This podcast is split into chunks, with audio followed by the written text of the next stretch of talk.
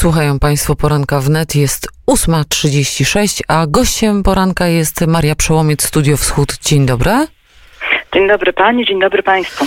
Skontaktowałam się z panią redaktor po to, żeby porozmawiać o tym, jak e, komentują media w Rosji słynne wybory już amerykańskie, ale tymczasem wybuchła jednak e, e, w sieci nie powiem, że awantura, ale jednak spór dotyczący tego, że Studio Wschód popiera, bez żenady popiera się, podpiera się rosyjską propagandą.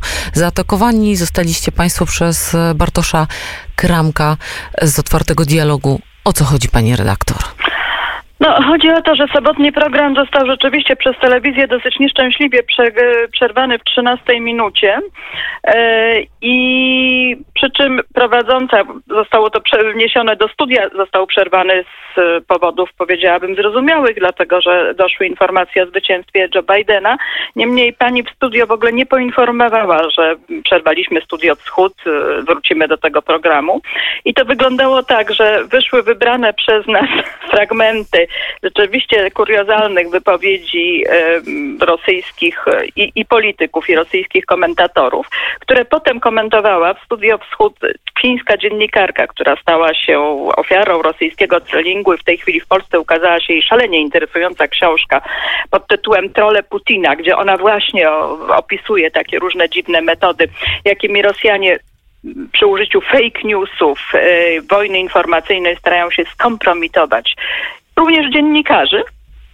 A to nie zostało wyjaśnione. Przeszliśmy od razu do studia, gdzie przeszło, na, gdzie była mowa o, o Joe Bidenie. To był moim zdaniem, znaczy oprócz tego, że pan Kramek no jest i Open Dialog jest, no krążą opinie, że jest to dosyć podejrzana i związana być może z, mówię że krążą opinie, nie twierdzę, że tak jest, ze służbami rosyjskimi instytucja to rzeczywiście no, telewizja trochę zachowała się nieprofesjonalnie, przerywając program i nie informując, że program został przerwany. Co więcej, ten program potem już nie został wyemitowany, co powtarzam, wielka szkoda z powodu niesłychanie interesującego wywiadu z panią y, Jessica Aro.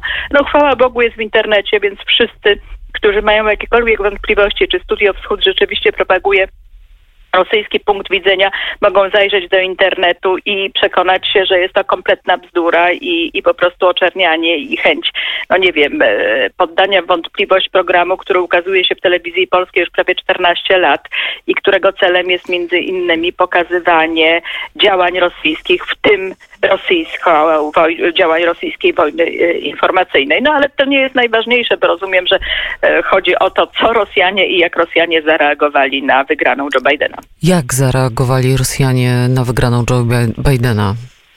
No, trzeba powiedzieć, że do godziny ósmej dzisiaj, ósmej czasu rosyjskiego, Kreml na razie nie zareagował. Czyli Władimir Putin żadnych e, gratulacji nie złożył.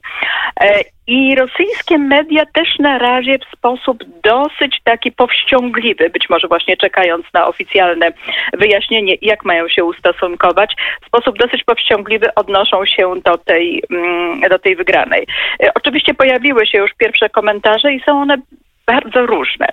Bo z jednej strony na przykład Izwiestia, bardzo y, mocno związane z Kremlem, e, cytują jednego z amerykańskich y, ekspertów, zresztą bardzo poważnego, bo z wykładowcy e, Brookings Institute, takiego institution, takiego bardzo znanego amerykańskiego think tanku w Waszyngtonie, który twierdzi, że zwycięstwo Joe Bidena może oznaczać odprężenie pomiędzy Waszyngtonem a e, Moskwą.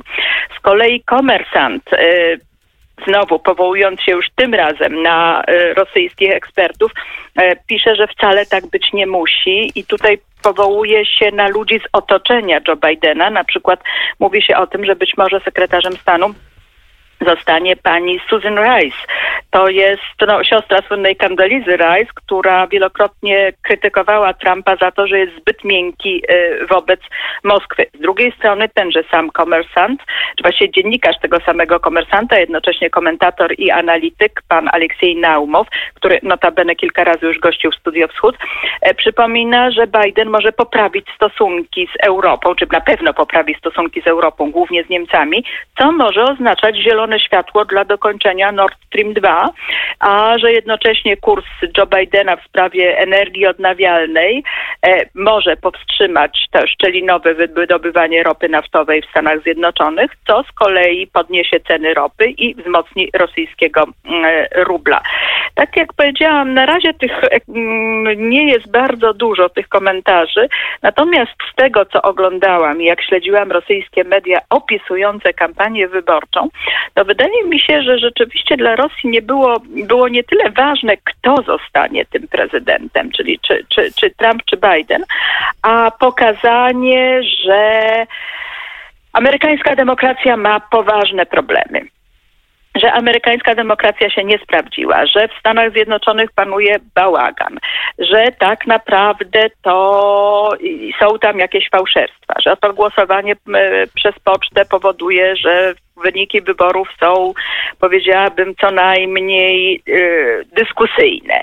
I to, na czym chyba najbardziej zależało y, rosyjskim mediom, to pokazanie, że Stany Zjednoczone są niestabilnym krajem.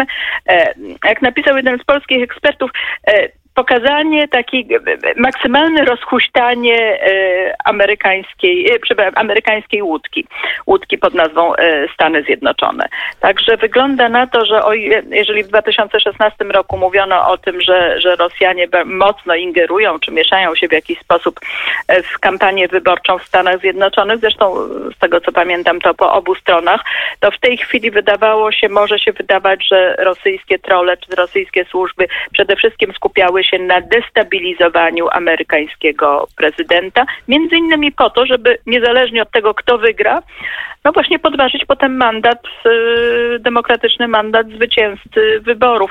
Nawet pojawiły się już na rosyjskich stronach internetowych takie głosy, że nie wiem, y, Kreml może nie uznać amerykańskich wyborów. To, y, to, naprawdę zaskoczyło mnie, choć, choć przypuszczałam, że tak się może wydarzyć, oglądając pani program, bo tu państwa chciałam odesłać do źródła. E, Studio Wschód na platformie VOD TVP mogą obejrzeć państwo w całości. I tam, e, tam właśnie ta troska rosyjskich komentatorów o to, że oni apelowali i zwracali uwagę wielokrotnie, że ta ordynacja wyborcza w Stanach Zjednoczonych jest nieprzejrzysta, że e, chcieli pomóc e, i ewentualnie są zaniepokojeni sytuacją w związku z tą niejasnością wyborów w Stanach Zjednoczonych, była jednak dla mnie już wręcz groteskowa. A gdybyśmy jeszcze wrócili na chwilę do wątku dotyczącego książki, o której pani wspomniała, Trole Putina, to co takiego e, ciekawego odsłania e, autorka e, książki? Najpierw powiedzmy, kim jest pani e, Jessica Aro. Pani Jessica Aro jest e, dziennikarką fińskiej telewizji, która w 2014 roku zaczęła, przypomnijmy, że to jest rok e, zajęcia Krymu i rozpoczęcia wojny na Ukrainie, zaczęła dosyć pilnie przyglądać się fińskiemu internetowi i zobaczyła, jaką rolę w tym internecie odgrywają media społecznościowe i informacje, dosyć dziwne informacje wrzucane w tych mediach społecznościowych, również przez osoby, oczywiście nie po fińsku także, bo że w Finlandii też działają media społecznościowe rosyjskojęzyczne, bo sporo Finów mówi po rosyjsku, ale fińskie. To, co ona odkryła, ona opisuje kilka bardzo konkretnych historii.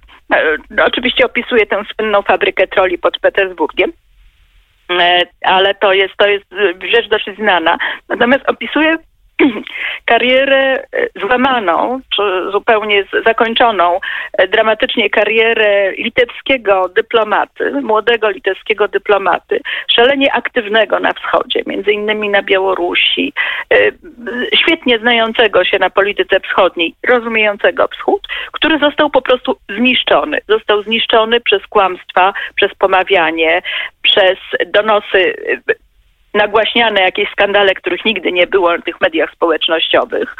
E, zresztą sama autorka książki, pani Jessica Aro, też padła ofiarą takiej wojny propagandowej czy wojny informacyjnej skierowanej przeciwko niej. W internecie ukazały się informacje, że jest e, po pierwsze handluje narkotykami, po drugie jest narkomanką, po trzecie jest alkoholiczką, po czwarte tak naprawdę jest pracowniczką wywiadów, wywiadu amerykańskiego i to wszystko, co robi, jest. Znaczy, to, to, oczywiście była, były groźby, że, że, że zostanie, nie wiem, zabita, że jej się coś stanie, że e, w niebezpieczeństwie są jej najbliżsi. Groźby do tego stopnia, że ona musiała wyjechać z Finlandii. W sumie właściwie wygrała, dlatego że po pierwsze osoby, które były najbardziej zaangażowane w tę akcję internetową przeciwko niej, to są byli trzej Finowie, zostały skazane przez sąd. No po drugie napisała książkę, która w zeszłym roku ukazała się na Zachodzie i była szalenie, jest, jest popularna na Zachodzie. W tej chwili ukazała się w Polsce i też Państwu ją serdecznie polecam. Ale kiedy ta rozmowa z nią, ona mi powiedziała na zakończenie, że ona właściwie, bo ja spytałam, że no jednak Pani wygrała, prawda? Tamten dyplomata musiał odejść, jego kariera została zniszczona, ale Pani nie. A co ona mówi? Tak, ale ja się ciągle boję. Ja ciągle jestem, ja, jest, ja żyję w ciągłym strachu, więc nie wiem, czy to jest wygrana. No dobrze, to zobaczymy, jak przeczytamy książkę. Bardzo serdecznie dziękuję za rozmowę dzisiejszą. Redaktor Maria Przełomiec była Państwa i moim gościem. Dziękuję bardzo Pani i życzę miłego dnia i Również Państwu wszystkiego również. dobrego. A teraz y, kolejny utwór, bo za chwilę już kolejny gość.